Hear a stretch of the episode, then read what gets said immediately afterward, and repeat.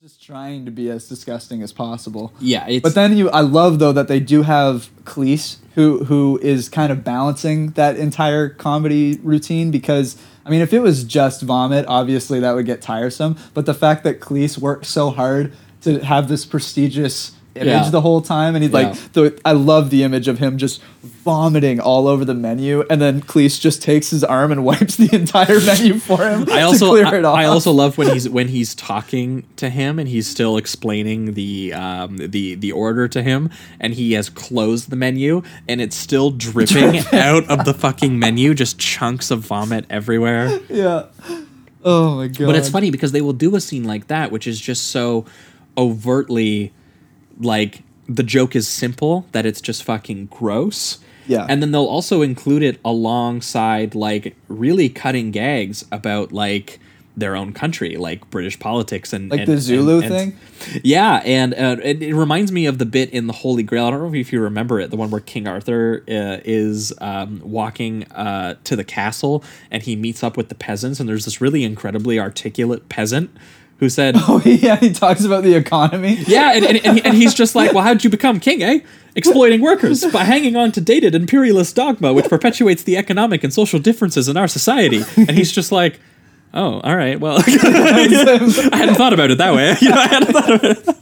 Oh yeah, that's So like, you know, like these guys are very clearly like educated guys, and they they have very, you know, they have things that they want to say about the world and how we feel about the world, and they want to do that and also be, you know, absolutely hilarious. yeah, and and they, they aren't willing to you know compromise on you know sometimes life is fucking gross. Sometimes Yeah. sometimes life fucking sucks for people. What I love their to their approach of that is that it's not like it never feels like even though there's darkness to the jokes because they're revealing truths about the world. Yeah. It never feels like dark comedy. Even some of the mm. darkest shit, like like that Zulu scene when like for instance they walk out and you just see a British soldier slice off like he's a like a cut up hot dog or something like that. And it's just it's just a thing that passes as the camera's panning. And Yeah. and they have so many kind of gross inner jokes like that, but they always still feel lighthearted in a in an odd way. You know? Yeah, well, because there's something just so like overtly cartoonish and absurd Yes. about like their overall style to it. Yeah. Um, that yeah, even when they're doing something like the first Zulu War, uh, and they're you know they're talking about you know despite the fact that you know we could be savage and inhumane, there were always calm British officers, as if like that was like made the situation better. Better, yeah, yeah. when when when clearly like everyone was still suffering like when they walk by all of these like mutilated bodies and the one guy it's Eric Idle who's sitting there who's like mortally wounded and he's just like man I can't believe I came over here and you know if, if I did any of this stuff that I did today back home they'd hang me yeah. but they come out here and they give me a medal it's so fucking happy too. like there's like an optimism to that somehow.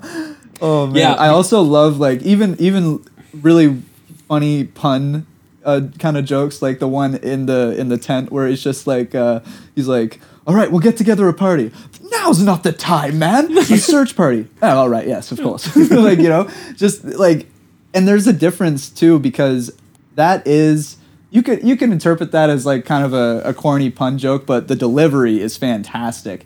And Oh, yeah. i think there has to be a difference because they do try to do certain pun kind of elements that are almost I don't know nowadays I guess you'd call them kind of dad jokes or something like that. There's a, a ton more that I don't think quite work as well Hmm. in Kentucky. You know, like uh, there's something about their their quick wit and delivery, and maybe it is the accent a little bit. That that does help with some of their jokes. I find. Um, yeah but I ju- think well- delivery is a big part well, of be- it. because the, the- there is an air of pompousness that gives you that British like respectability right, which they like, even like. I love when they when they make fun of that. which makes it funny when they get silly Yeah, yeah, like when they they constantly um make the any American that's on screen just very like loud and boisterous, and then all of the British people are very like mm-hmm tea and crimpets, you know, and uh, yeah, the way that they mock uh, those two cultures are pretty and, and- hilarious. And, also doing that kind of voice, but talking about something like kind of uh, like sexual or gross is, Yeah. is also kind of funny. Like For I sure. like that bit where he they're one of my favorites. Honestly, is the, the they're sending out all the kids after they do the musical number about how they have to sell all the kids for scientific Oh, experiments because like they a- can't afford it. Just a line of kids going out. just an endless line of kids in the background of this shot of this Protestant guy basically being like, those god dang Catholics, and they're just getting us all these kids. They what are They they? can't feed. They are morons because they can't uh, because you know what they can't wear condoms. They can't wear jimmies, but we're Protestants and we can wear them. And they were and the and I love that the wife played by Eric Idle is just like, well. uh, Are we different? Like we've we've had two kids and we've had sex, Sex twice. twice. Yeah, like, yes, but if we wanted to, We then I could. could bend you over that. Like, and she's clearly getting like so excited being up, like yeah. well why don't could you go and do that he's like well no i don't want to but i could but we could. i could walk into harry's department store and i could ask him for a french tickler because i am a protestant Yeah, so proudly.